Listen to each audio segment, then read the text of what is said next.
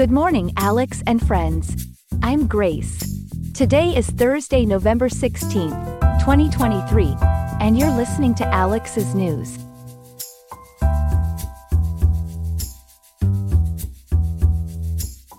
Turning to weather, Riverside is looking to enjoy mild conditions today with a high of 72.2 degrees and cozying down to a low of 58.0 tonight.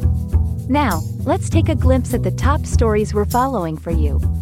In a critical move to keep the government running, the U.S. Senate has passed a stopgap spending bill, effectively dodging a looming government shutdown. We'll delve into the details of this vital legislation and what it means for federal operations. The issue of veteran homelessness has found a beacon of hope.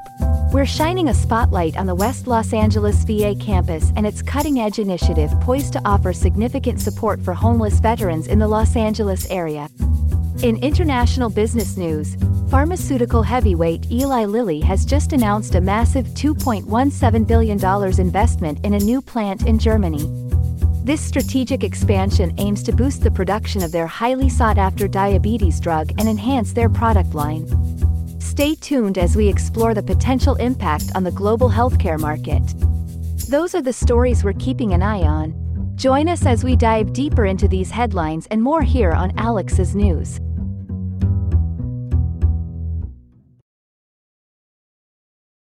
We're leading today with the story that the U.S. Senate has passed a significant stopgap spending bill, narrowly avoiding a potential government shutdown. For more on this developing story, we turn to our news reporter Ethan. Ethan, can you fill us in on the details of the current situation? Absolutely, Grace. As you mentioned, the Senate passed the bill with a strong majority vote of 87 to 11, following approval from the House. The bill is designed to extend funding for the federal government until early next year.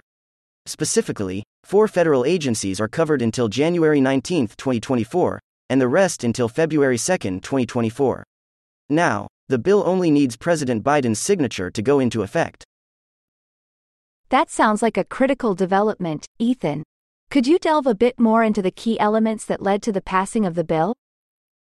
Well, Grace, the bill passed in the Senate with bipartisan support, which is fundamental in such decisions. However, interestingly, the backdrop to this is some friction within the House Republicans.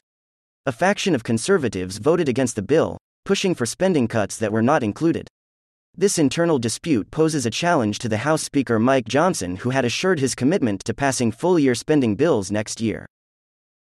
So, Ethan, what might be the implications if they don't reach a long term spending agreement by the deadlines? If there's no agreement by then, Grace, it could trigger a 1% spending cut across all agencies starting April, a move designed to promote negotiations and avert another fiscal crisis. Given the previous governmental standoffs we've seen, even a minimal spending cut could ripple through multiple sectors. That's a significant incentive to reach an agreement. Are there any other factors or peculiarities related to this bill that our viewers should be aware of? Indeed, Grace. One of the reasons the bill garnered such broad support in Congress was its lack of poison pill riders, provisions that, if included, often halt progress because they're controversial, like those pertaining to social issues such as abortion. The lawmakers wish to avoid those touchy areas to keep the focus on other critical proposals, including requests for aid directed toward Israel, Ukraine, and for U.S. border security, as mentioned in Reuters. With all these details, what does the timeline look like for Congress now? And what are the possible roadblocks they could face in this brief respite until the next deadlines? After President Biden signs the bill, Congress will have a window until January 19 and February 2 for different agencies to agree on longer term funding. This stopgap offers lawmakers a chance to turn their attention to legislating other priorities. However, it's worth noting that January 19 aligns with the Iowa caucuses, signaling the start of the 2024 presidential campaign. The political atmosphere around that time could influence or complicate spending talks. It will indeed be an interesting period to watch unfold. Thank you for that comprehensive breakdown, Ethan. This has been our top story of the day, and we'll continue to follow the developments as they come in. Always a pleasure, Grace. I look forward to providing updates as they emerge. Up next, stay tuned for our second story of the morning. Turning to our next story, we're seeing some positive strides being made towards tackling a pressing issue that's long troubled one of America's largest cities. Our reporter Chloe has been following the developments at the West Los Angeles Veterans Affairs campus. Chloe, this area has been at the center of controversy in the past, but it looks like there's a change in the wind? Absolutely, Grace. The campus, nestled in the upscale Brentwood neighborhood, is pivoting from controversy to what could be a beacon of hope for veteran homelessness in Los Angeles. According to NPR, the VA is making real progress in creating housing for veterans with 233 units currently available and another 347 in the works. That sounds promising, Chloe. So, how exactly is the VA planning to transform this area into a space for veterans? They're doing more than just building housing, Grace. The idea is to create a vibrant community with affordable living options alongside amenities like cafes, restaurants, and an art center. It's not just about shelter but establishing a supportive environment that fosters community and reintegration. Los Angeles has the unfortunate reputation of having the highest number of homeless veterans nationwide, right? That's correct, Grace. And it's in this context that the West LAVA campus's transformation is such a pivotal moment. It's a potent symbol and a practical measure in a city struggling with this issue. But it's not all smooth sailing yet, is it? NPR also mentions some challenges still being faced. Indeed, Grace. Despite the progress, veterans are hitting roadblocks, getting turned away, facing bureaucratic delays, and struggling to access resources or housing vouchers that could be life changing. This situation underlines the need for better support systems and trust building, so veterans feel empowered to seek and receive the help that's there for them. It's complex, isn't it? On one hand, there's a clear commitment to provide housing. On the other, there's a reminder of the work that still needs to be done. Precisely. And with the campus being in one of LA's most expensive locales, it's a statement from the VA that veteran housing isn't just a necessity but a priority they're willing to invest in.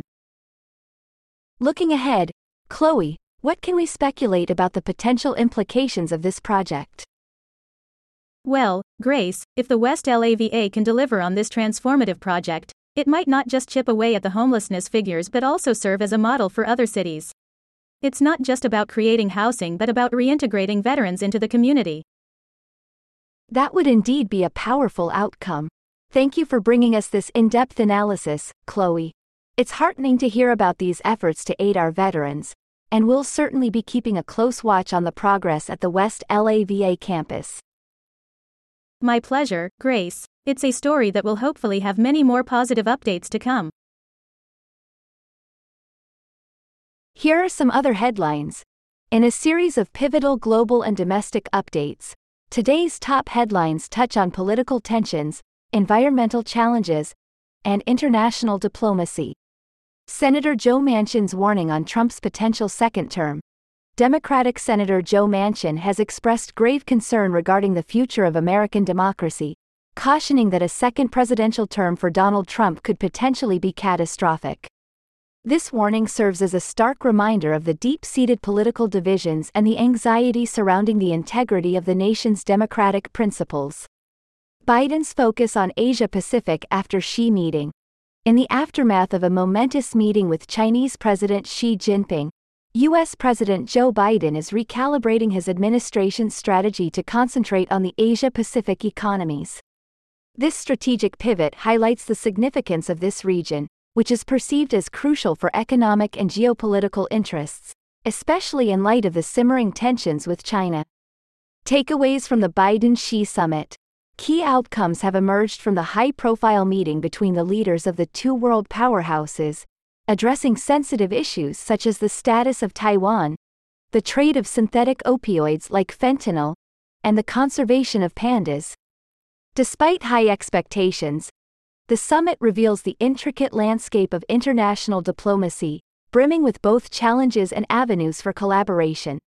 Congress passes temporary funding, the U.S. Congress has fast tracked a temporary budget solution, pushing the larger fight over the federal budget into the upcoming year. This interim funding measure averts immediate economic turmoil, but still tees up a forthcoming confrontation over national fiscal policies and allocation. Renewed hope for U.S. China relations post Xi Biden meeting. the face to face dialogue between President Biden and President Xi has injected cautious optimism into the future of U.S. China relations. While numerous pressing issues remain on the table, this encounter is being viewed as a move towards detente, offering a glimmer of consistency within the intricacies of international relations. In other news, Israel's ramped up military actions in southern Gaza hint at a possible escalation of the regional conflict. Meanwhile, Starbucks employees across the country are channeling collective solidarity through a one day strike, signaling a broader canvas of labor unrest. In the economic domain, strategic investments into American farmland and substantial aerospace contracts, highlighted by Emirates' acquisition of 15 Airbus A350 900 aircraft, underscore calculated bets amidst the persistent fog of global economic uncertainty. Our third story today is an exciting one for the world of pharmaceuticals and the German economy. Eli Lilly, the esteemed U.S. drug maker, has revealed plans to funnel a massive 2 billion euros into building a new production facility in Germany, largely motivated by the surging demand for their diabetes medication, now being widely adopted for weight loss. Ethan, you've been following this story closely. Can you tell us more about the current situation? Yes, Grace. Eli Lilly's announcement comes at a critical time. Their diabetes drug, Mounjaro, has been quite the sensation, especially with its off label use for weight loss gaining traction. The new plant is set to rise in the town of Alzey, which is a noted hub for the pharmaceutical and chemical industries, making it a strategic choice for Eli Lilly. The proximity to giants like Boehringer Ingelheim and BASF, plus up and comers like BioNTech, really positions them for competitive collaborations and innovation. The creation of new jobs is always a focal point in such announcements. How significant is this expansion for the local job market? It's very significant, Grace. The new plant is expected to generate around 1,000 jobs, doubling Eli Lilly's workforce in Germany. It's a move that's grabbed the attention of the German economy and health ministers, who are participating in the announcement ceremonies. Job creation, particularly in a high tech sector like pharmaceutical manufacturing, is always, welcome news for any region.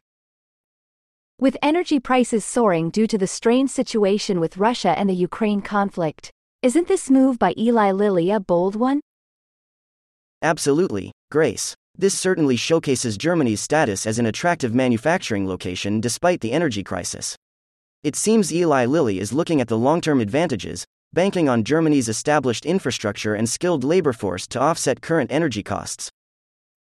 Now, Mounjaro's performance must be a major factor in this decision. What can you tell us about its impact on Eli Lilly's finances? Well, Mounjaro's success has been a boon for Eli Lilly. They recorded a revenue increase of 37% in the third quarter. Moreover, their market value has shot up by over 65% this year, underscoring the drug's significance. With European approval for Mounjaro's use in weight loss on the horizon, the company is clearly ramping up to meet expected demand, although it's important to mention that in Germany, state health insurance doesn't cover weight loss drugs for non diabetics. And what does this expansion mean for Eli Lilly in the broader context of pharmaceutical competition? It's a strategic move showing that Eli Lilly is aggressively pursuing growth areas, combined with their existing efforts in developing anti obesity treatments and Alzheimer's disease medication. Establishing this new plant in Germany puts them at the forefront of the race with competitors, making this a key strategic advance. Eli Lilly's history in Germany dates back quite a while, doesn't it? Yes, since 1960, Grace. Their commitment to Germany has been long and fruitful. This investment is both a nod to their established roots and a vote of confidence in the German business environment. It cements Eli Lilly's presence as a crucial player in the German healthcare scene. It indeed reveals a lot about Eli Lilly's ambitions and the faith they have in their products. Ethan, thank you for bringing us all the details on this significant expansion for Eli Lilly in Germany. You're welcome, Grace. It's a story that could have quite an impact on the pharmaceutical industry and the economies involved. That's all we have for now. Today's episode was made by Alexander King with GPT 4. GPT 3.5 Turbo, and the Google Cloud Text to Speech API. I hope you have a great day. I'll see you tomorrow, Alex.